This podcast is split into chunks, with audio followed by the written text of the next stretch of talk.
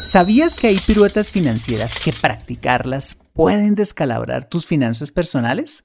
Bueno, pues acompáñame en este episodio y veamos la segunda parte de esta serie. Aquí vamos.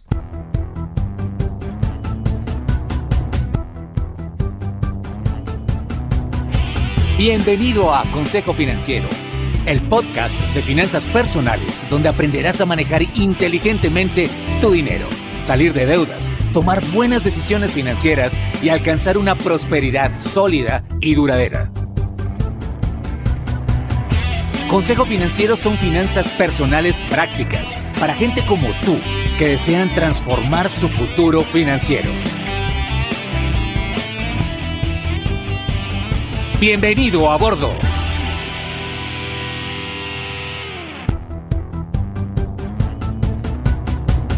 Hola, ¿qué tal? Yo soy Fernando Fernández y sí, esto es Consejo Financiero, tu podcast, tu programa de finanzas personales, donde aprenderás a manejar inteligentemente tu dinero, a salir de deudas, a tomar buenas decisiones financieras de consumo, ahorro e inversión y los principios para alcanzar una prosperidad sólida y duradera. Mira, tener educación financiera es un aspecto esencial para alcanzar tus objetivos de vida.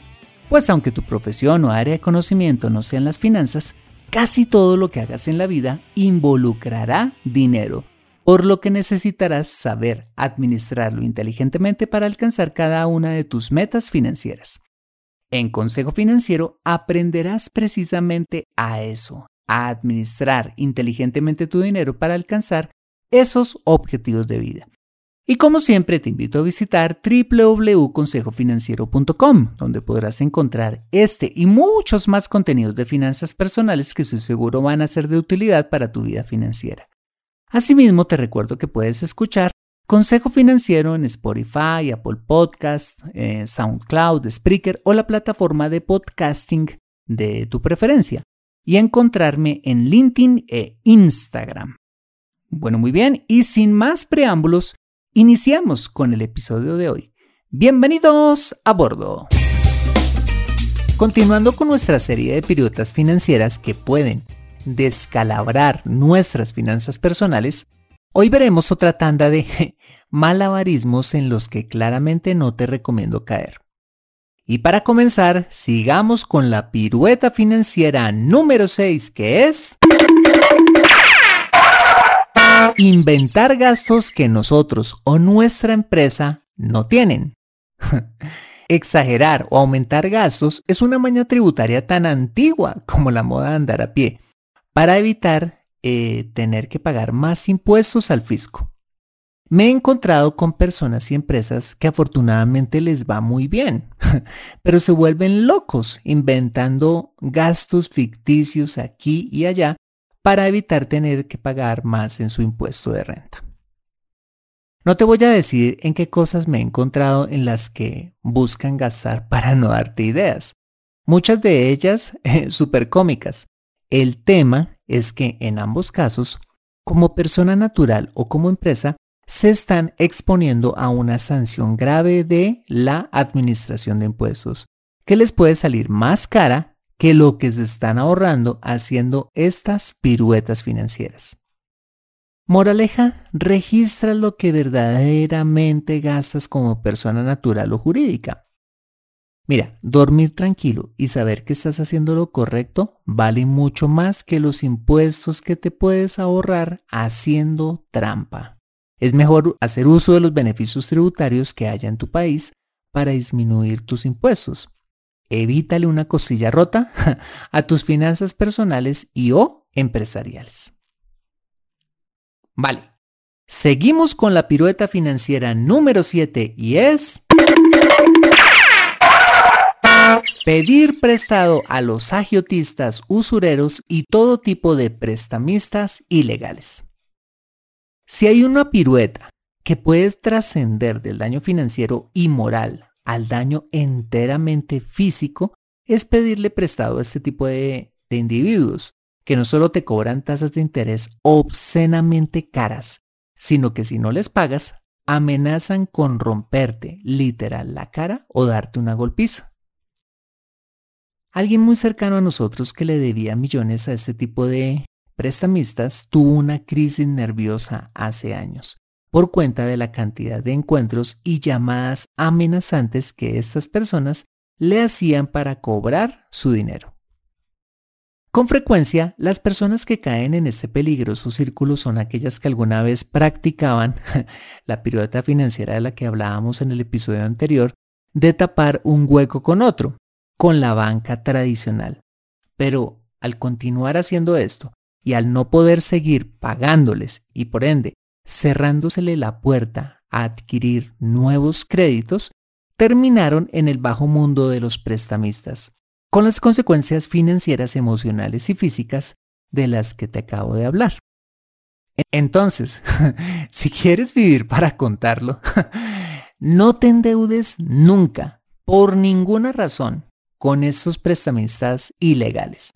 Aunque suene exagerado, ahórrate un susto o una hospitalización por lesiones personales, pues la forma de cobrar de este tipo de individuos dista mucho de un cobro civilizado, sin contar con el detrimento patrimonial de tus finanzas. Esa pelota financiera no tiene nada de gracioso. Muy bien, Seguimos con la pirueta financiera número 8 y es refinanciar o alargar el plazo de tus deudas en préstamos o tarjetas de crédito para bajar tu cuota mensual. Si la anterior pirueta financiera es no solo peligrosa para tus finanzas, sino tu integridad física, esta pirueta es un insulto para tu inteligencia. Una verdadera estupidez en la que tristemente muchísima gente cae. El argumento que siempre esgrimen los bancos cuando te proponen dicha bobería financiera es diciendo que, debido a tu excelente manejo de tus obligaciones con ellos, tan queridos, te proponen, por ejemplo, rediferir a 36 meses o más todos los consumos de, de tu tarjeta de crédito. Disque para facilitarte la vida, disminuyendo el pago mensual de tu obligación. Muy considerados, ¿no? Por encima de esto suena bastante bien, pero el venenito financiero, o mejor, los venenitos financieros que están implícitos en semejante negocio tan malo es que, en primer lugar, pagas muchísimos más intereses a mediano y largo plazo, debido al alargamiento de la obligación y a que abonas menos a capital cada mes al bajar tu cuota mensual. Y en segundo lugar está el jugoso riesgo, eso sí, muy calculado por ellos, de que termines consumiendo más crédito con sus productos, ante los cupos que, eso sí, siguen disponibles para ti, sumado a la sensación de liberación de flujo de caja mensual que da el pagar una cuota mensual más baja. Sensación que te puede llevar con el tiempo a gastar más vía crédito, aumentando tu deuda y terminar más endeudado que en un principio. Entonces, si te llegan a llamar a proponerte semejante pirueta tan, como decimos en Colombia, chimba, no solo les vas a dar un no rotundo, sino que mejor vas a acelerar el pago de esa mugre deuda en la medida de tus posibilidades evítale una clavícula dislocada a tus finanzas personales. Vale, y para finalizar este desfile de piruetas financieras, vamos con la número 9 que es chan chan chan chan. No declarar todos tus activos locales y en el exterior para supuestamente pagar menos impuesto de renta. Muchas veces la ignorancia en materia fiscal o aún la deshonestidad lleva a la gente a omitir bienes muebles o inmuebles en su declaración de impuestos, pues creen que si ponen la casa, un apartamento o cualquier otro activo de este tipo, le va a caer la administración de impuestos a cobrarle por ellos. En Colombia, y creo que en tu país, casi nadie paga impuestos por tener un patrimonio determinado a menos de que seas muy rico.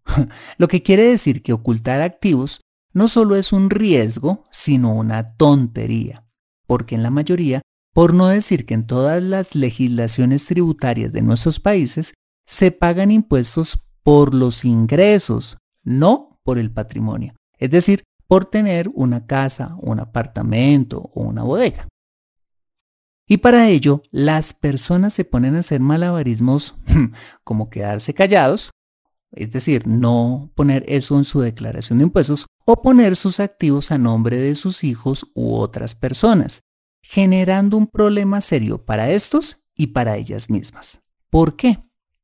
Porque de una parte, al poner dichos activos a nombre de otras personas, ahí sí se crea un hecho generador de impuestos, que es la famosa ganancia ocasional, donde el Estado les cobra a esos terceros un porcentaje del valor del inmueble recibido, igualito que cuando reciben una herencia.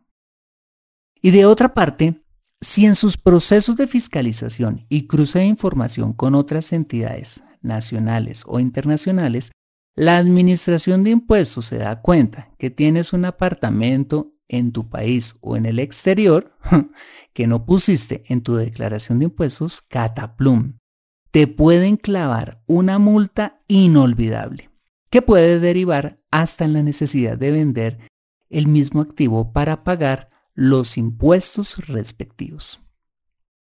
Moraleja, pon todo lo que tienes en tu declaración de impuestos.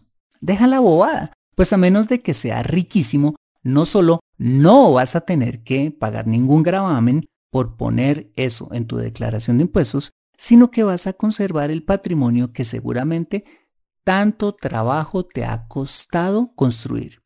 Evítale una contusión a tus finanzas personales. Bueno, muy bien, esta fue nuestra pequeña serie acerca de las piruetas financieras que pueden descalabrar tus finanzas personales. Si te sabes alguna otra que se me haya escapado, ve a www.consejofinanciero.com slash asesoría guion al medio financiera y déjame allí tu mensaje. Te cuento que cuando estaba en el colegio y aún en la universidad no le veía ningún sentido eh, tener que recibir asignaturas como ética o filosofía. Pero con el paso del tiempo sí que me fui dando cuenta de la relevancia que tienen para llevar una vida financiera saludable y correcta. Malabares financieros como tapar un hueco con otro, refinanciar a más tiempo las deudas o recurrir a prestamistas ilegales se originan en la falta de educación financiera. Pero todo lo que tiene que ver con facturar por debajo de la mesa, ocultar activos o inventar gastos que no se tienen, entre muchas otras piruetas, se originan básicamente en la falta de principios morales. En otras palabras, a la falta de integridad. De allí la importancia de llevar un estilo de vida regido por principios. Si tu problema es de educación financiera, aquí estamos a la orden. Pero si tu problema es de integridad, de valores, solamente tú te puedes ayudar, porque solamente eres tú quien toma la decisión de cambio. Mira, te aseguro que procurar hacer siempre lo correcto va a traer tranquilidad y prosperidad financiera en todo lo que hagas. Para terminar, te dejo con esta frase de las escrituras con la que quisiera cerrar este episodio y es, Recuerden que es pecado saber lo que se debe hacer y luego no hacerlo. Una vez más, recuerden que es pecado saber lo que se debe hacer y luego no hacerlo.